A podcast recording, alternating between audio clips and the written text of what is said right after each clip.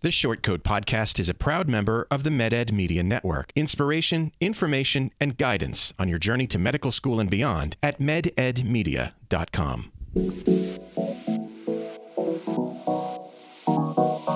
Meandering in the margins of medicine, it's the Short Coat Podcast. Weird news, fresh views, helpful clues, and interviews. by students for students. Subscribe to our weekly show at theshortcoat.com. I mean, the, the question is: Is a career in medicine financially sound for those taking on significant debt? I read this story. In, the next generation of physicians that's coming up, like in our class and those that surround us, seems to view medicine less from this perspective of martyrdom. Like we She said to she could tell the difference between students that were cutthroat and competing versus students who were there to learn. And there's a little bit of, okay, how am I going to handle when this happens? Like, Welcome kind of- back to the Short Coat Podcast, a production of the University of Iowa Carver College of Medicine. I'm Dave Etler. With me today for an honest look at medical school in the SCP studio, like a surgeon, it's M2 Maddie Fitzhugh. Hey. She's not bad medicine. It's M2 Tracy Chen. Hey, everyone. He's like a spoonful of sugar. It's M2 Chiraya Shukla. Hello. Chirayu Shukla, right? Yeah. okay. and he'll bring you back to life. It's M1 MSTP student Levi Doyle. Howdy. Levi, Yes. I want to welcome you to the show, your first show. Correct. I don't know if you heard, but last week's co-host talked you up big time. I know I have a lot to live up to. I don't know. I'm a I don't know. Nervous. I, we have not met before, at least not officially. And so I was like, ooh. but I thought I would embarrass you. oh no. Okay.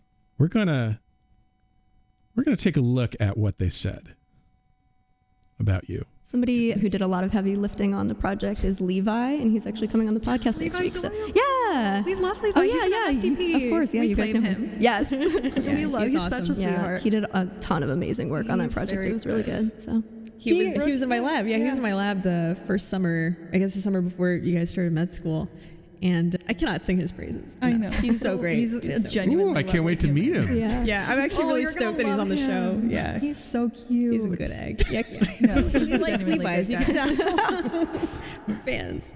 This is actually a Levi fan club podcast now. I was gonna say, can we cut this and send it to him personally? The, we- the label changes to Levi Doyle podcast. Actually, We'll call ourselves doilies. Oh, cute!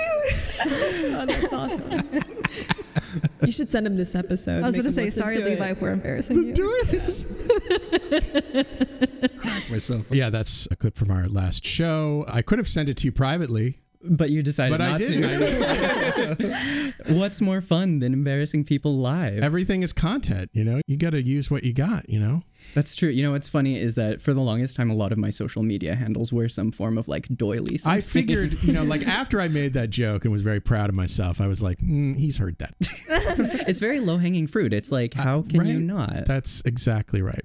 But I like it as a as a handle for your fan club, yes. as a name for your fan club. I think it's a good idea. Well, that was very sweet. Yeah, uh, everybody was so sweet, so nice. I love, I love Aline. I love Hannah. I love Shrayu, obviously.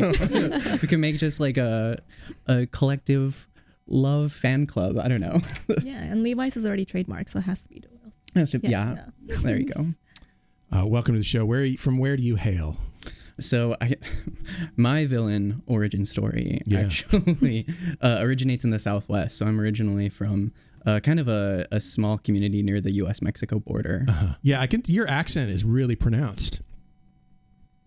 Yeah, I was like, Not at all. I don't know about that. All of us just look. We're like, "Ah."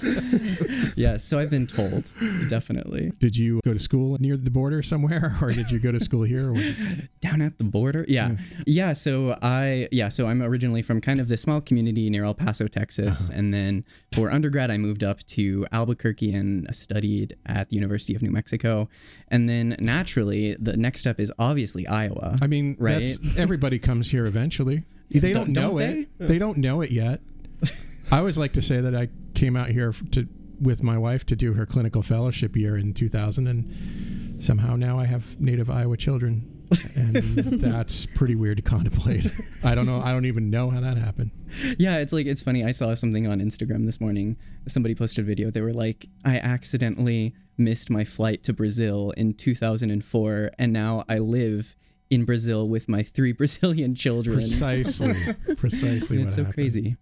Well, I'm glad to have you on the show. Appreciate you you joining us. Yeah, excited to be here. And you know, best thing to talk about on somebody's first show is how important money is to a medical students. And I want to talk about the the medical education financial landscape in 2022. A lot has changed or a few things have changed anyway since COVID because in addition to COVID which changed things, we also had the so-called we've also had the so-called great resignation and all of these things have the, both of these things have sort of worked together to change the compensation landscape for physicians along with the kinds of employment that doctors occupy. So for example, some as far as compensation goes, some primary care specialties saw an increase in compensation and others saw a decrease. And you know, like as not, specialty choices are made to some extent based on compensation. It'd be nice if it wasn't the case, but we live in the real world.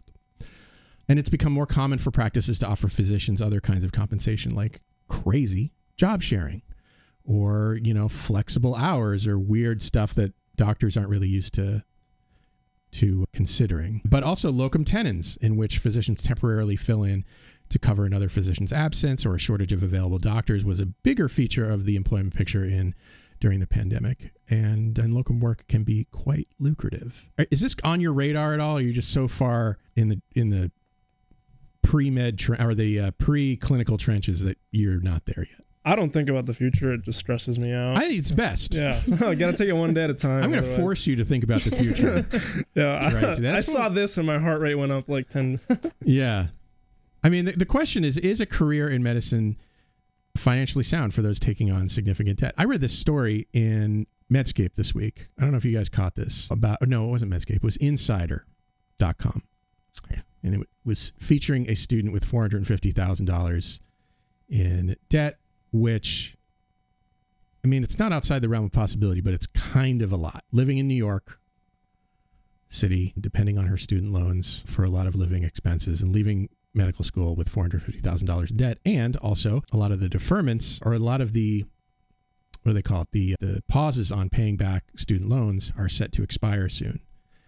And so this was an article about, you know, how daunting a prospect that is, especially when your payments begin pretty much the moment you graduate and you have essentially a month where you cannot pay because you have no your job hasn't started yet. So It is like a very scary thing to think about that like so many very subtle choices that you make throughout your training because of compound interest can really equate to like thousands and thousands of dollars in the long run that you have to pay back.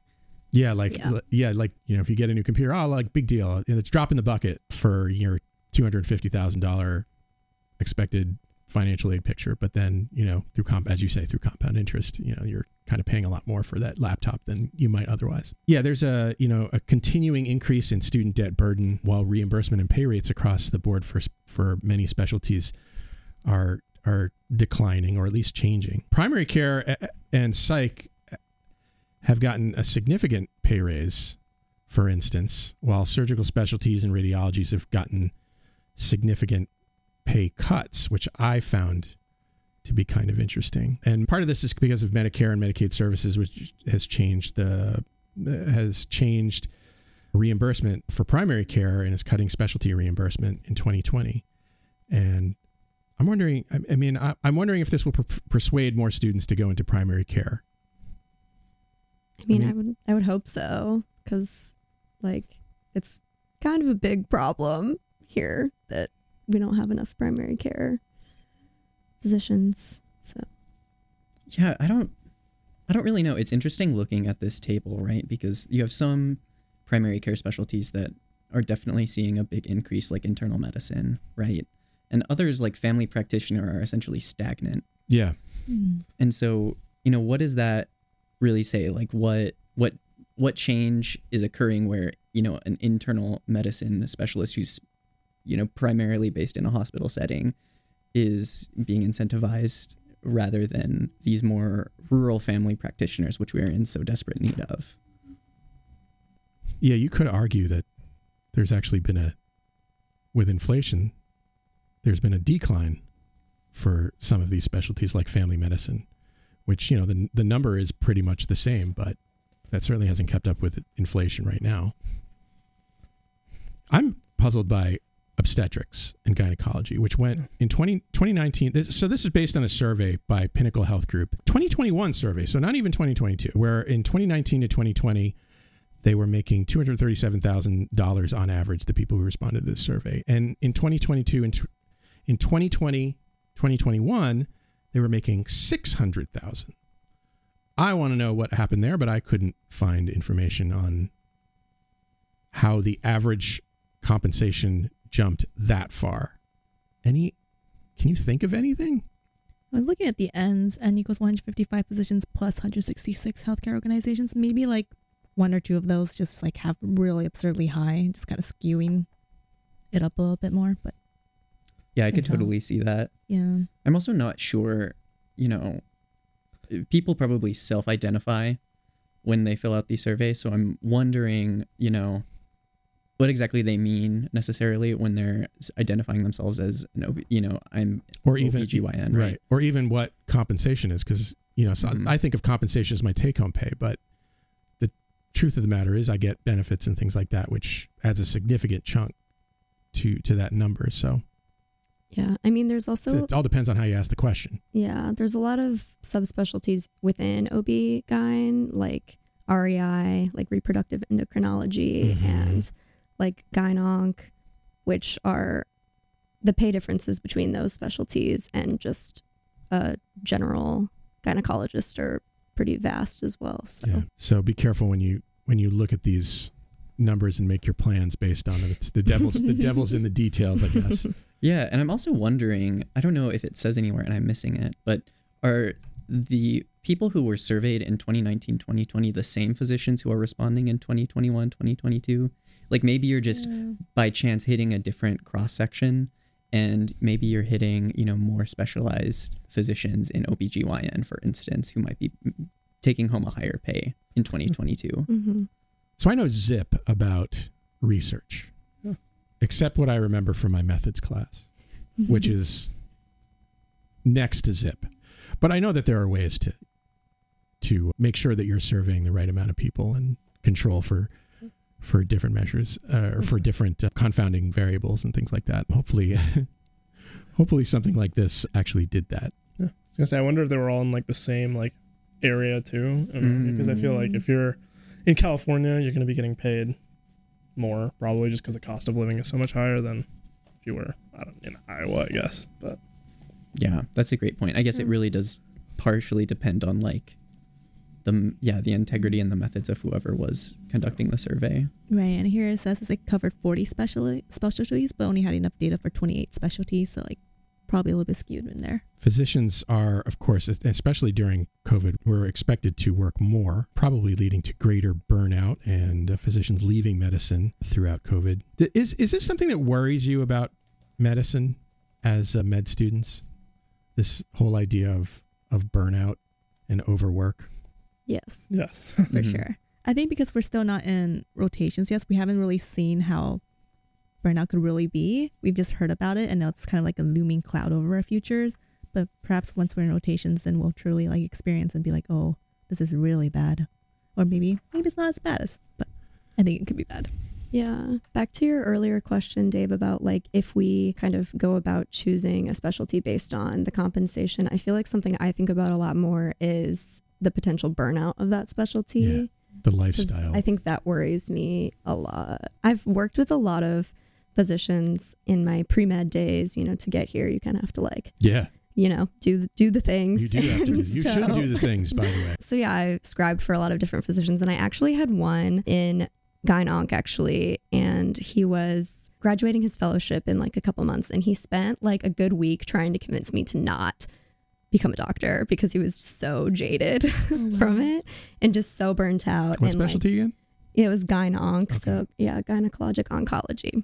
And So, because is of because of the hours, what was the yeah the hours and then i think also just you know you're working with a patient population that is you know very sick Yeah. and that can be really emotionally draining as well so i think ever since talking to him and just some other er physicians who were also super burnt out it's something i've thought about a lot is that fear i guess the the question of of how you know h- how much am I going to have to give of myself to you know work in this specialty, work in this in this environment, work in this field. You know, I think it's common for people to think, well, I shouldn't think about that. You know, because I'm I'm here to serve. And I don't think that's especially real. It's a it's a nice ideal, I guess, if you don't care about yourself.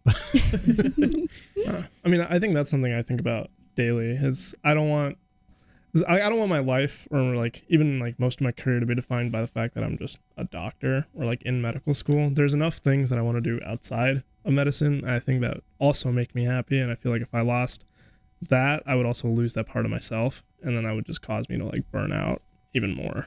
And yeah. I think the messages you get about this are a little subtle, though, or, or they fly under the radar a little bit for you. You know, like the white coat ceremony is a, a decent institution. You know, like they want to. The the whole idea is to make sure that you understand the gravity of your position as you help patients. You know, like and and how important it is for you to be a a humanist and all that kind of stuff. But there's also in, in inherent in that ceremony is this like you're joining the, the fraternity of medicine that you will serve and you will protect and you will be you know just selfless in your pursuit of medicine Yeah, there definitely has. Well, I should say, I've definitely picked up on what I perceive to be kind of a toxic culture of martyrdom that really surrounds a lot of medicine when we have these conversations. Like, I think that one example that really sticks out in my head is when in our ethics class, we had a discussion about physicians' duty to care and duty to provide care during a pandemic, right? And, you know, what does that actually mean when we sit down and we define, you know, duty to care and we define, you know, what that actually means to each individual person. And, you know, I, I, I think that maybe the next generation of physicians that's coming up, like in our class and those that surround us, seems to view medicine less from this perspective of martyrdom, like we need to sacrifice ourselves and everything that we are for the broader like profession, right? And I think that maybe that will change kind of these discussions that we have going forward, but it's it's hard it's hard to talk about because I don't I haven't heard necessarily any like silver bullet ideas for fixing things like burnout, right? When well just meditation obvious Always. Just Med- breathe. meditate yeah Just relax. do some yoga man Yeah, a free meditation app through medical school. yeah It, hey, it actually is pretty good. I downloaded it and started using it. They actually have workouts too, Oh, wait, which I thought was really cool. Yeah, Okay, I retract. they're my pretty sarcasm. good. I guess the other question is, you know, has the burden of all this debt. So so we know that compensation has changed. We know that debt is a problem. You know, I think it's pretty clear that the that the uh, student debt that that people graduate with, the thought of that increases the barrier of entry into medicine for students who are from lower SES backgrounds. Poor poorer students have to work to support themselves and their families. They may not have as much time to volunteer or do research or take the opportunity costs of delayed income for you know a decade. And you know 30% of students don't have debt on graduation so oftentimes those are the wealth wealthier students with more financial support. And then it's it's just becoming you know with with with inflation right now it's becoming increasingly difficult to afford a qual a good quality of life on student loans without without financial support without outside financial support unless you want to really take in all them student loans. Yeah. Yeah, it can even be difficult. Like, I know I've talked to other students in the MSTP. We don't technically take on debt, right, throughout medical school, but we do live on like a stipend. And when you enter into the program, you kind of commit to one stipend level that doesn't really change throughout eight years in the program. And so, in times like now, when we're seeing like 8% increases in inflation, you're just kind of like, I wish I like not that we, I want to take on debt, but almost like I wish you know you could take more more out or something. You know, or I wish there was time to have a, a job or something. You know, like yeah, I exactly. mean, people people do work in med school. I think it's not often talked about. We did a show on we did a show about it a little while back. I mean, people do work, but man, you got to have the right you got to have the right situation to to make that to make that happen. I think the saddest part about all of this is how many people just don't come to medical school because of it. Yeah. Like back in college, I I knew so many people who started out pre med and then that number just kept dwindling lower and lower because they were like, oh, I can't afford going to med school. Yeah. How much and, is lost? How much is lost by the for those people who could be valuable in medicine? Right, and when you have problems like physician shortages, we also just don't have as many potential students coming in because of just uh, the amount of costs. Yeah. Yeah, and I think a lot of the devil is in kind of the hidden cost, right? Like the non-line item costs that you don't actually think about, especially when it comes to like the barriers to getting in. It's like trying to account for, you know, test preparation materials, mm-hmm. right, for the MCAT so that you can get a good enough score to even be considered by medical schools, right? Or, you know, to have all of the resources to get stellar grades throughout all of undergrad like I think that institutionally weeds out people from these low SES backgrounds. Like even the cost to like apply, like you send out, it's right. like in your primary, it's I think fifteen or like fifty dollars per school, and then in your secondary, it's like 120 or higher per application that you're sending out. So when you like if you want to get into med school obviously like a lot of people apply to a lot but you're spending thousands of dollars just to apply on a low chance you're going to get in and then well, it's just there's a lot of money when you put it that way. Uh, I'm not sure if how much I'm allowed to. I know this is kind of your guys' section here, but I'm like two. Well, we haven't introduced you yet, Daniel. oh yeah, hi. Hello. This is Daniel Haas. We're going to hear from Daniel and and and and Deeraj later in the in the show. But heck, you know what? You know what, Daniel? Go ahead. Yeah, sorry. The only reason I could come back to do undergraduate stuff again, I graduated a long time ago with my first undergraduate, and I had to finish my pre med stuff. And the only reason I could afford to pay for this was because I just got back from a military deployment. Like literally, if I would not have had that deployment, I would not have been able to go back to school full time. And I that's why it's one of those things I take it extremely seriously when you know I hang out with Deeraj or other peers at their age group in undergrad that for, for example go out to eat or something and I feel obligated like you guys have other things to spend money on than this lunch because I know how expensive it is. And I was lucky to come back with a giant sum of money, one from my deployment, and two, I have governmental assistance, right? I have my GI Bill and stuff. But if I wouldn't have had those resources, my chances of getting to medical school would have been zero. It would it would have been absolutely impossible unless I would have jumped into this sinking pool of debt. And so I'm very fortunate in that aspect. And I think about that all the time. You know, I'm lucky. I'm very, very fortunate to be able to be in the position I am, to be successful and to pay for, just like you guys said, you know, the coursework for MCAT prep and all that kind of stuff. And I barely had to work because of it. But there are people that work 30 hours a week and expected to get a 4.0 GPA and expected to pay $2,000 for MCAT prep and expected to do all this. And to me, I just, it's hard for me to fathom actually that without the resources I had, that I'd be this, this successful. The mean debt for uh, medical school graduates, according to the AAMC in the class of 2021, was 203,000 for the 70% of graduates that have debt when they when they graduate. So is that um, just through medical school or like their whole academic career? I think that's probably I think that's total debt. Total debt. Okay. 19% of the graduates owed more than $300,000. So, I mean, you know, and, and on the other hand, you could think, okay, well, okay, like when I graduate, I'm going to be a resident and I'll make, you know, let's say $60,000 a year. And then in another four years, three years, whatever, I'll make, you know, now I'll finally have that attending's salary. But again, compound interest is an important factor here. And that's kind of a long time to to be making not a lot of not a lot of money. And maybe you'll yeah, I mean, I think chances are okay that you'll claw your way out eventually, but life is unpredictable. And if you're like me and you're old and you've realized that, you know, like you've realized that, you know, shit happens and you know maybe maybe you're maybe you have a surprise illness that takes you out of action maybe you maybe you make a bad decision financially at some point and you lose money on it you know like these things can these things can happen. They can they can really mess with that plan. It's really scary. I have a lot of like upper grads like, yeah, you can totally like buy this new monitor, new computer. It's just like a drop, as you said, like this drop in the bucket. Right. You'll like make it back in the future. And I'm like, do I really though?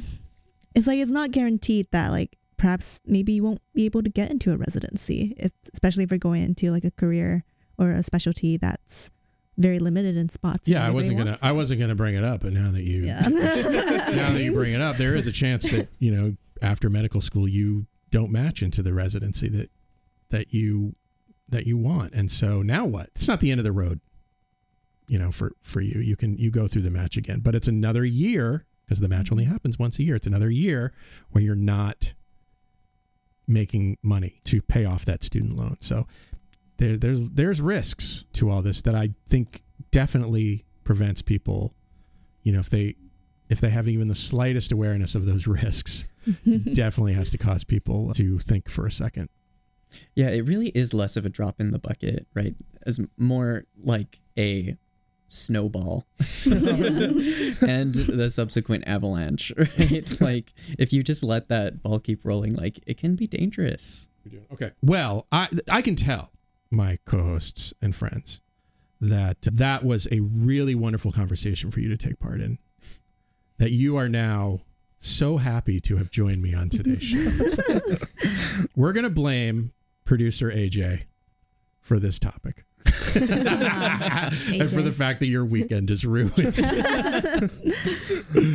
we do have to visit, speaking of money, we do have to visit the financial aid office to hear about our sponsor for this episode, Panacea Financial, the national bank for doctors by doctors. So here's a scenario to consider.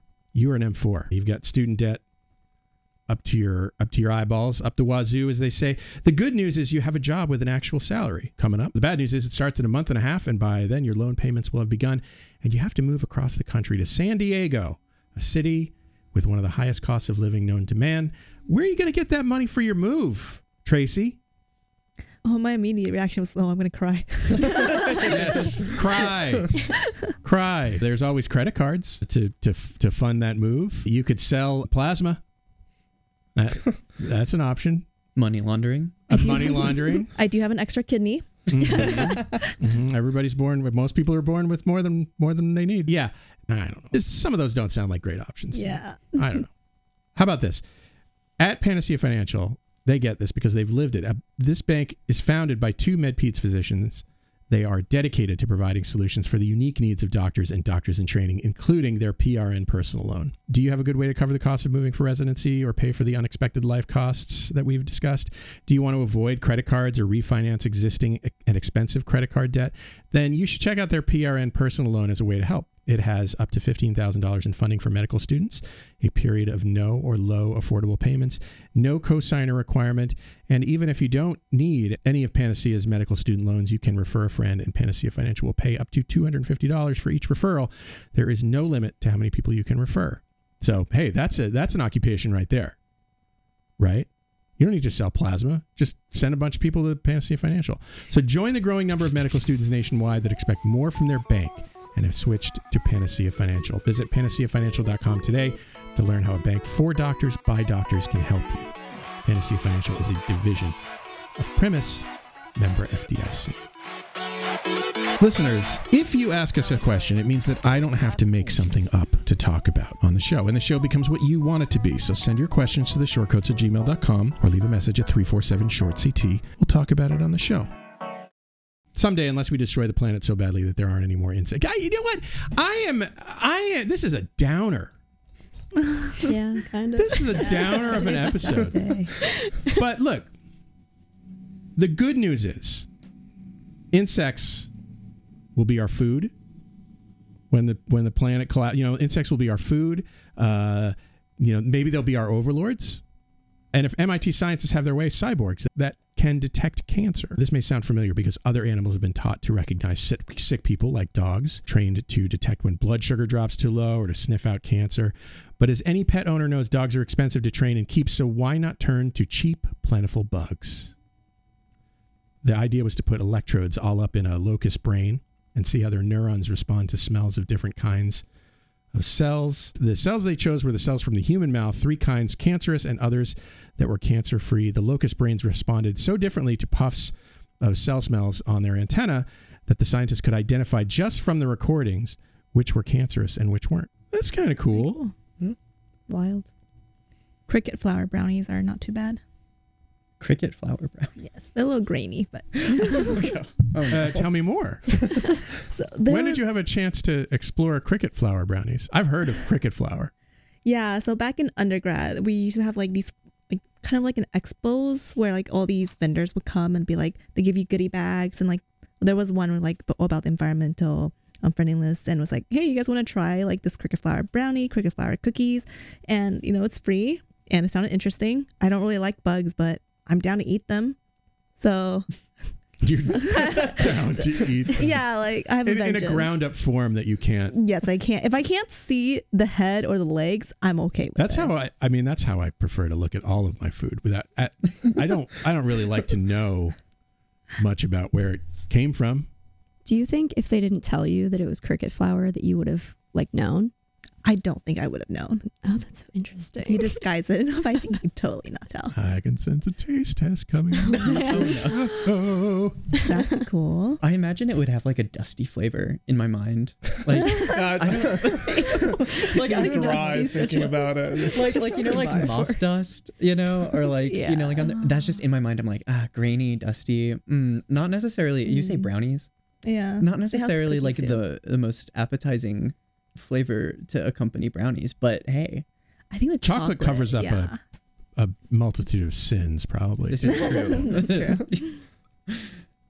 Have you guys heard of? Sorry, this is off topic. Please. You can cut this later if you want. no, to. no, not But- at all. We, we we we do off topic. Have you guys heard of Kernza? No. What's It's that? That Okay. sounds familiar.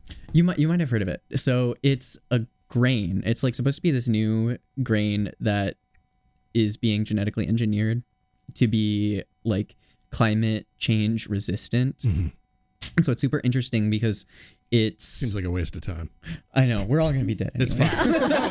okay. but it's like it's, it's it's supposed to be exactly like wheat flour except it's perennial as opposed to annual. Okay. So like it reseeds itself every year and it grows in the exact same place so you don't have to like retill the soil, anything like that and it like apparently grows like really really hardy roots. So it can like withstand like all of these like crazy serious weather events. But anyway i digress. They're like developing this really cool grain and they're starting to like try and market it as like the next big solution to like global climate change food shortages. Has anybody asked how the bugs feel about this? Because how the bugs feel about not being ground up into into dusty, dusty flour. That's some competition for you at I the very least It's kind of rude. Could be a new food source for them as well. hmm there you go Kind of rude. Yeah, the, the paper, the work hasn't been peer reviewed yet.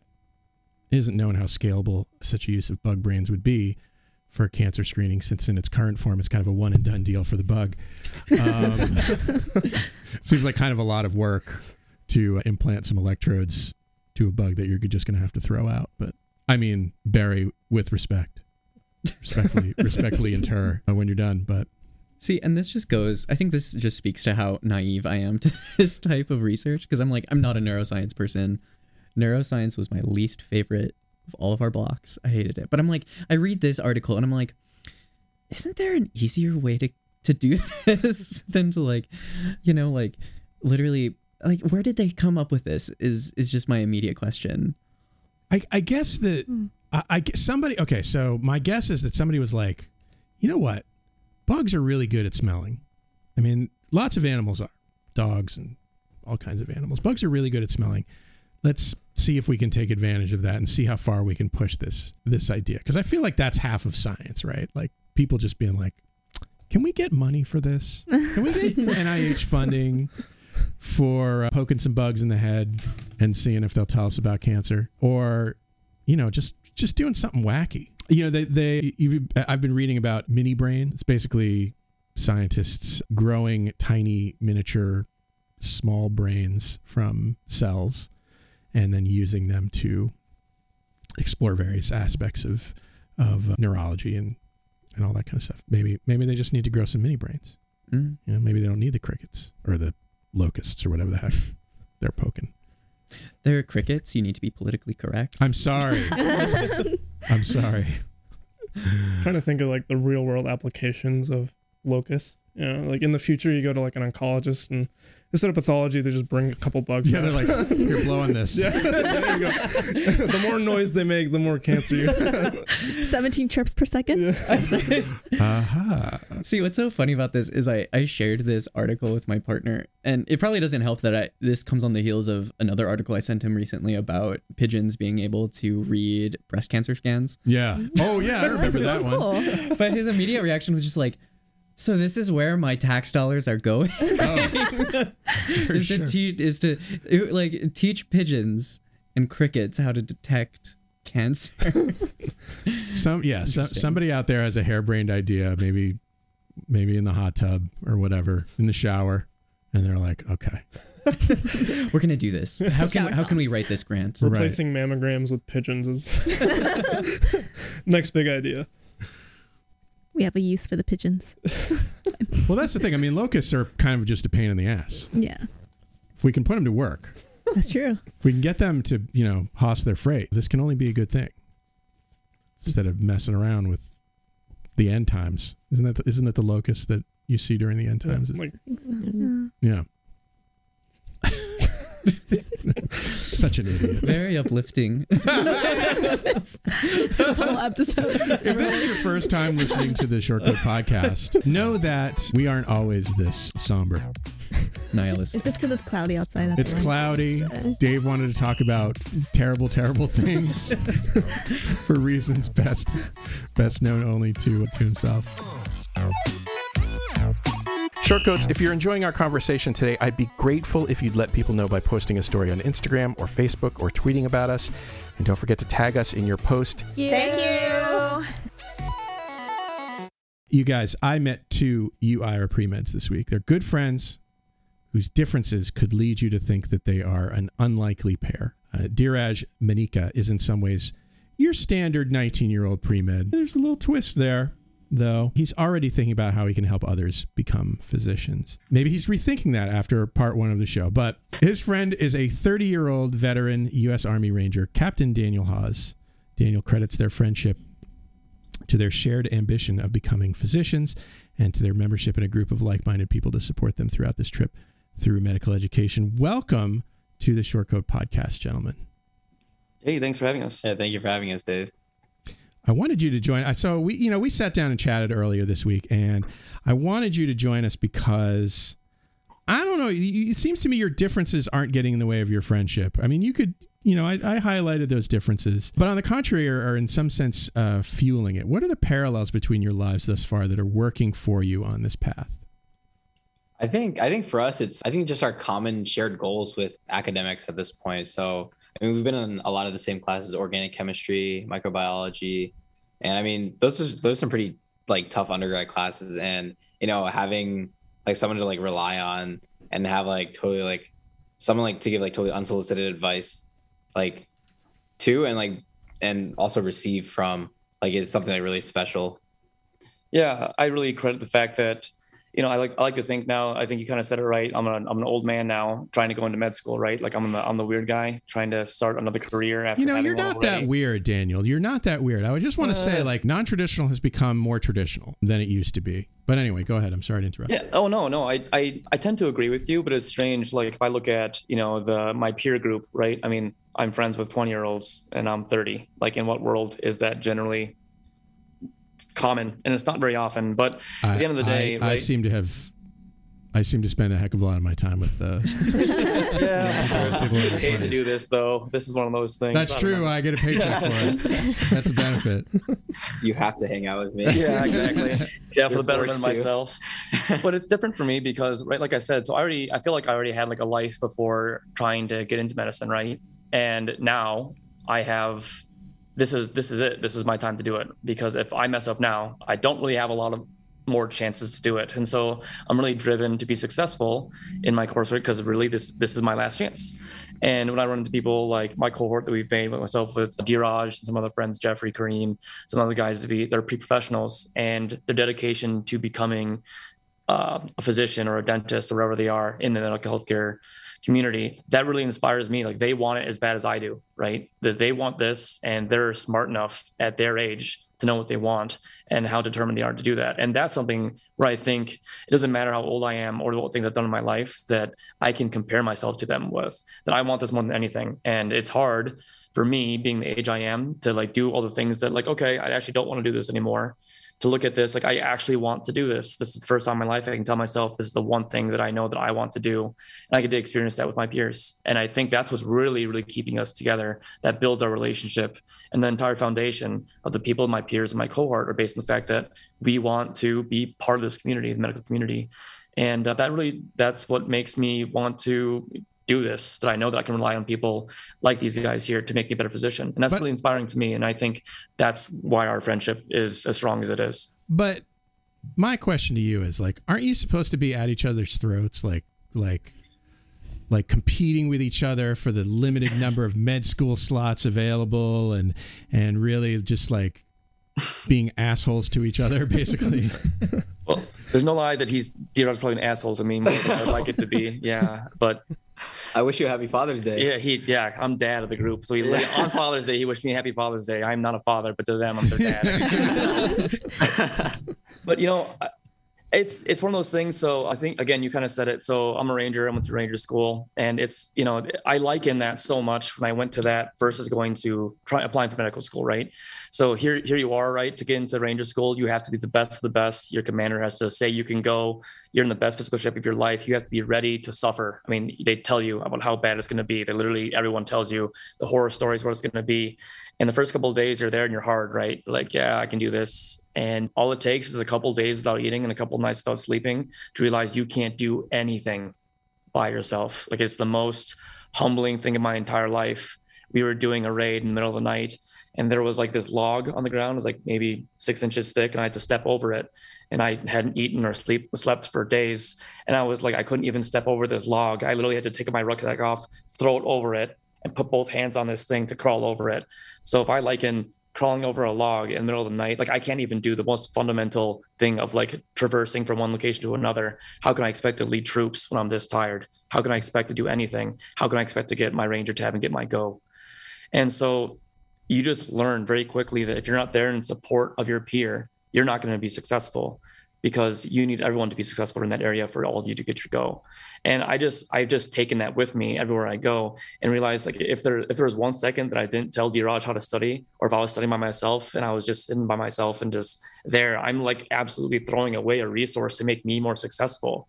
And probably the best part is when we succeed together. Like how good is that feeling when we all combined our resources together and our energies together and all of us got good grades on the exam. I mean, like we we literally went and celebrated. We went and got, you know, dinner and food. I mean, just one had a good time, and I can't I can't imagine not wanting my peer to succeed. Like that is the most crazy thing I've ever experienced. Yeah. Is someone saying that they would like hold a secret to a test or whatever and hold it to themselves because why do you want to do that by yourself what's the what's the point of becoming a physician for your own wants and needs like literally the job is to take care of others and if you can't do that to your peer the people you're literally experiencing this with then how are you going to do that for your patient does this, uh, I, I does this ring any bells for you guys as you think about how you've proceeded through uh, medical school and pre med and all that kind of stuff? I mean, uh, you can go first. Go, I was gonna say, like medicine is like anything, it's a team effort. Like you're always gonna be working in teams. You're never alone.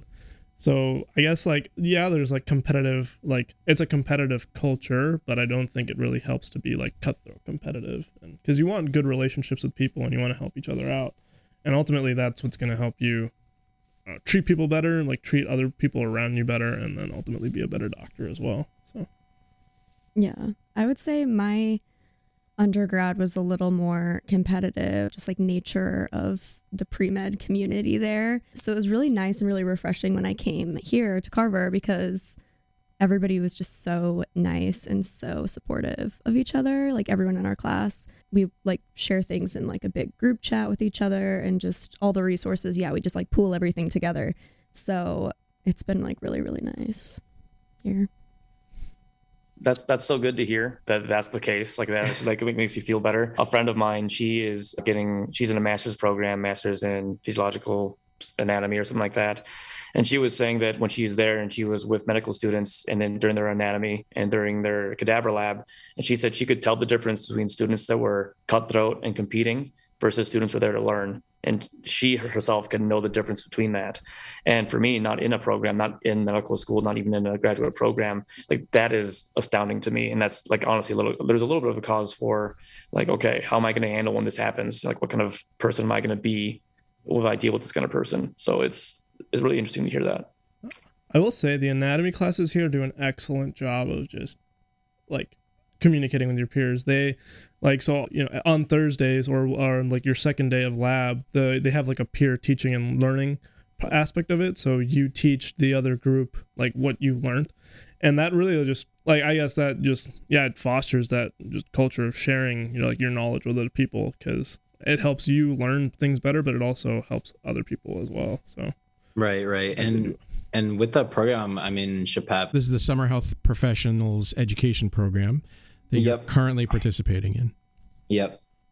And we've had Dr. Hoffman, the anatomy professor, like he's been giving us like talks and and like you know his emphasis on like mental health. Like I feel like that kind of shift in like academics towards like you know like a higher emphasis on mental health has been really has been really good for like you know especially med students you know where you know burnouts you know there too and, uh, it's it's created like a more like collaborative and like enriching environment overall so. You know i often see online in the forums and whatever the question of pre-meds of am i good enough to go to medical school? And are your experiences together and with this group of pre-meds you hang out with and, and, and pre-health people that you hang out with causing you to reframe that question at all? Yeah when i when i met dan and he told me about he i mean the first time he started telling me about his like experience overseas i was like oh my god i have to compete with like him like in my cycle. And you know it's you know when you first hear it like it's discouraging but like again you have to like you know ground yourself and bring yourself back to um you know who you are as a person and like you know every single applicant is like unique in their own ways. And I, I know dan can attest to this as well. Like when he looks at me like he thinks the same thing. It's i think it's hilarious because like i'll uh, you know for me i literally came in like oh i just need to take pre-med classes and i apply for med school and i'm good to go. And it's no it's like no then i have people like deeraj and all my other friends that are in research that are volunteering for not just medical stuff but for habitat for humanity. They're in research groups. They're doing all they're shadowing all these things like oh my god i don't have any of those things done. It's like i i am just a lowly you know military officer trying to go into medical school and they're telling me all the things they do. And i remember just looking at them like oh my god i would swap you lives in a second. Like i wish i had all those amazing things. Like i don't i i remember telling him like being so upset like i have no chance. If i'm competing against you there's no way that i'm going to get into medical school. And like because your application's way better than mine. What's what's the like why would i even do that? And then just i just laugh because d was like his jaw would drop like well are you kidding? Like what are you yeah. talking about? and, and the thing is i feel like with that like we're looking at each other in like two totally different perspectives because like dan's looking at me in like a purely like like oh you've done a lot of medically related things. But like to me like i see him as like oh you've been a leader for eight plus years. You've you know you've seen like real human suffering. You've like you understand like what like actually goes on like in the world. Like i feel like you have a more like holistic view of medicine like I do because you know you've had that experience and you know if you have anything to say to that. Yeah, no, and, and so I think that at the end of it, your extremely leading question goes in the fact that you only look at yourself from the fact that you're not good enough. You never you never look at the things that you've done and realize how amazing a person that makes you. You don't get to look at yourself very well when you're on a lens of someone else and saying, "Look at the things that I have accomplished." And a lot of people can mm-hmm. just say that the things they accomplish is not good enough. And no matter what you do, it doesn't matter if I think we talked about this last time, Dave, where there are people that are deans of medicine. It's like, have I done enough to be a good dean of medicine? Am I even, what's the point of me even doing this? Like, I'm not, there's imposter syndrome exists no matter what level you are. I remember when I first took command of a light infantry company, I was like, oh my God, like, I hope people don't realize how dumb I actually am because there's no way I'm expected to lead 131 infantrymen to oversee single fight a war. It's like, I don't know what I'm doing. But so it doesn't matter about you know what you think about anymore because the reason right? The reason I was selected to command is because someone else saw something in me to be successful. And just like your application, right? There's going to be a team of people. This is a missions team that they're going to look at you and they're going to see things that you don't see in yourself, and they're going to say you you're good enough to be a physician. Welcome to medical school. Yeah, if you get if, if you if you're successful in your application, believe that because their whole job is to find people that can do this. It's kind of important. But also, you know, just you know, just just believing that you have something to bring to the table that you might not have considered. So when you're in the middle of imposter syndrome, might be helpful to uh, remind yourself of that. Right, and I and one thing I have to add to that is, I know, especially in like for undergrads, like you know, you're you're really like you're with like a lot of your peers, like a lot of the time. And the thing is, you know, there's so many things that you could possibly do as like a pre med student that you know, if you hear about you know, and I've been guilty of this myself. Like if you hear about something that someone else is doing, you're like, oh, why am I not doing that? Mm-hmm. Like type of thing. And you know, there's only so much stuff you can add to your plate. You know what I mean? And you know, first semester sophomore year, like I I definitely experienced a little bit of burnout. I feel like because I mean I was doing I felt like I was doing so much and just because I felt like I had to in a way. And you know, I definitely paid the price for it. But you know, I mean, look, yeah. what do you guys? Uh, this is what I always say on the show don't do stuff because you think you need to do stuff. There's not enough time in the day. There, yes, there are some things that you, you know, there are some hoops that you have to jump through, but these are not really hoops. You know, shadowing. Everybody talks about how shadowing is a hoop you have to jump through. Shadowing is actually incredibly important. You got to know that this career is for you, and the only way to know it when you don't have the career is to hang out in the situation you're going to be in in in several years. So that's one hoop that you have to jump through. Obviously, you have to do the MCAT. Obviously, you have to do you know other things. But all of the other activities that you could do, don't do it because you think somebody else wants you to do it. There's just not enough time. Do something that you're passionate about, and then you can talk about that in your med school application. Yeah, I I mean you can always be doing something. I remember like when I was applying to medical school and I was talking to everyone. There was, you know, you can't you can't compare yourself to what other people are doing and you can't even really just I you get into this habit of just doing things that look good on paper. Yeah. And all that does is just uh, it it makes it seem not worth it. Like it if just, you if you look good on paper just like everybody else, I can guarantee you that there is going to be somebody in the admissions committee who's like, mm, yeah, this good guy looks good on paper, but I don't see any passion there. Yeah. Yeah. Like, where's the soul? Where's this? Yeah, exactly. Yeah. yeah. I think and like in my like in my med school interview, I would say we talked about medicine for like the first 10 minutes and then the next 20 minutes we're literally just talking about all the things I did outside of it or things that I found enjoyable. And I think that's really what they look at is who are you like outside of this? Do you do things that make you happy? And if if that is what you're doing, then you know you're always just going to be satisfied and you're going to feel that you are good enough to be here. Yeah, and I think that's so important, right? Because like medicine, just like everything else in life, like doesn't happen in a vacuum, right? Like we all have to approach our profession, no matter what it is, with our whole selves, right? And that's not just what you look like on paper. It's it's not selectively cherry picking the few things and that you think are going to present you well to a group of people on an admissions committee, right? It's all of your passions and and all of your you know the things that you're passionate about. And that's at the end of the day what's going to make you a good doctor because you're going to be able to relate relate to people right? And actually connect to them on a deeper level not just know the physiology behind you know whatever's going on with their condition which i think is super important too obviously but yeah.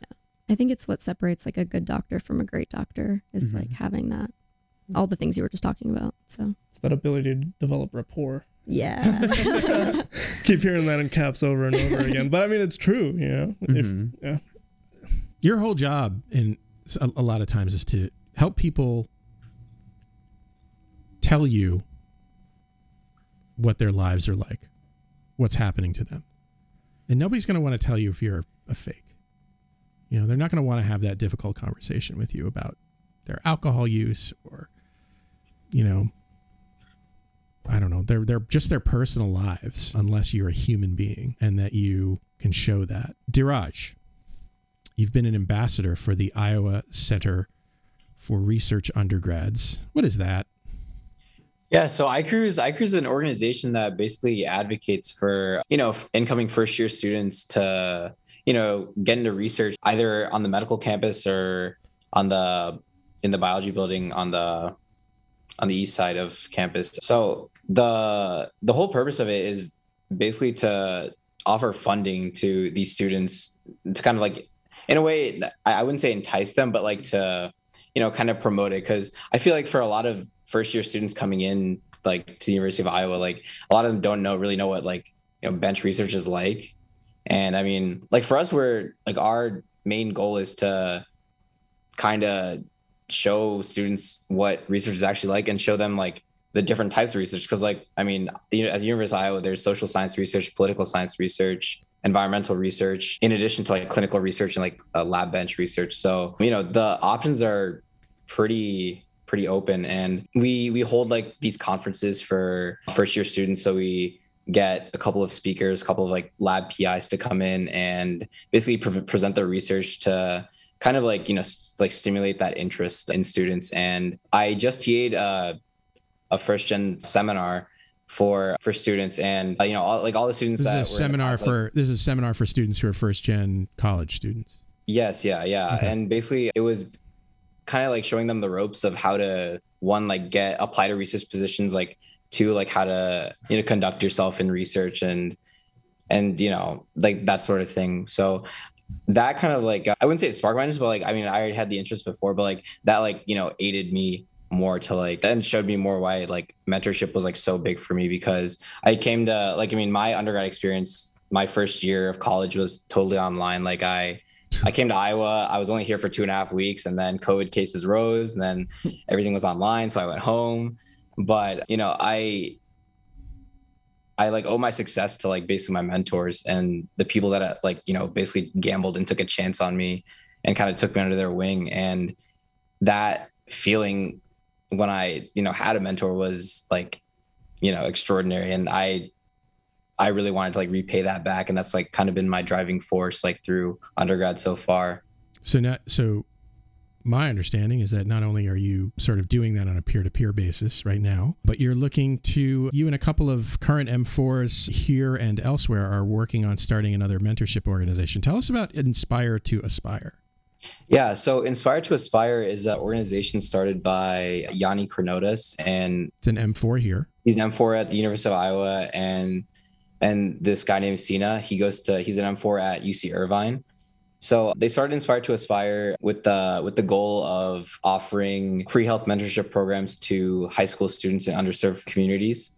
And you know, when when he came to me about the idea of starting it here, I I was I jumped on the opportunity and you know, because it's exactly like um it aligned with you know the views that I had and like the you know my passions. So yeah, I've been working pretty hard to you know try to like get the right connections and network well to get the organization started. But like, so we we use two studies. Basically, we use future authoring to as uh, like the study on future authoring. And it sounds like cheesy but we get so like our plan is to go to these high schools and you know get these get for kids who are like freshmen sophomores just kind of like plant the seeds of, of like what healthcare is actually like. And you know through being in SHPEP, like you know talking to some of these like students they if they had access to like it, even it, like it seems like so like menial for like like students like like because i went to a pretty big like big high school in peoria illinois and like to me like i always had like this access to information but i didn't realize that you know not having that access like was like such a barrier and you know i feel like to overcome that barrier, I feel like this program is like perfect. So basically, we take these like freshmen, sophomores, and we basically like you know expose them to like a couple of like workshops, and and then we get them to, like journal about it, just kind of like to like talk about like how they felt, their experiences, and then we we get them to like write about like what they want to do with their futures, and like see if you know if we can like spark that spark that that like drive to go into medicine basically or any healthcare field. It, it sounds like you're basically trying to bridge that gap between what you don't know and what you need to know. Exactly. Because um, I mean, you don't know what you don't know, and so it's hard to even consider, you know, various fields when you don't know they exist. I, I mean, I, I look back at the kind of advising I got in my high school, you know, thirty zillion years ago, and it was shit. I mean, the path given to me was was basically college and there were no there was no other consideration of like you know what what that meant or what could happen beyond that. And i can see how that's even worse for for some groups of people who that may not be the path that people choose for them. And so they don't know that that path exists. So that seems like a like a cool idea. Is this effort off the ground So we're just going through like the like the nitty gritty like stuff like with administration and like getting the club instated and stuff like that. But like we're planning to start like our trial runs in the fall. So we're gonna like go to like the local schools in Iowa City just like as like a trial run, and then hopefully we'll expand like Cedar Rapids and like surrounding areas. Fantastic. Love this idea. Yeah, that's our show. Deeraj, Daniel, thank you so much for talking about your friendship and your uh, philosophy with us. Been nice having you on the show. For sure. Thanks for having us. Thank it was really having fun to be here to share a story. Yeah, thank you so much. And uh, Maddie, Chirayu, Tracy, Levi, thanks for being on the show with me today. Thanks for having us. Yes, thank you. And what kind of Bravo Foxtrot would I be if I didn't thank you, Short Coats, for making us a part of your week? If you're new and you like what you heard today, follow the show wherever fine podcasts are available, like Spotify, Apple Podcasts, Google Podcasts, YouTube. Thank you to this week's producer, AJ Chowdhury, and editors Maddie Wallin and Katie Hyam Kessler. The show is made possible by a generous donation by Carver College of Medicine student government and ongoing support from the Writing and Humanities program. Our music is by Dr. Vox and Catmosphere. I'm Dave Etler saying, don't let the bastards get you down. Talk to you in one week.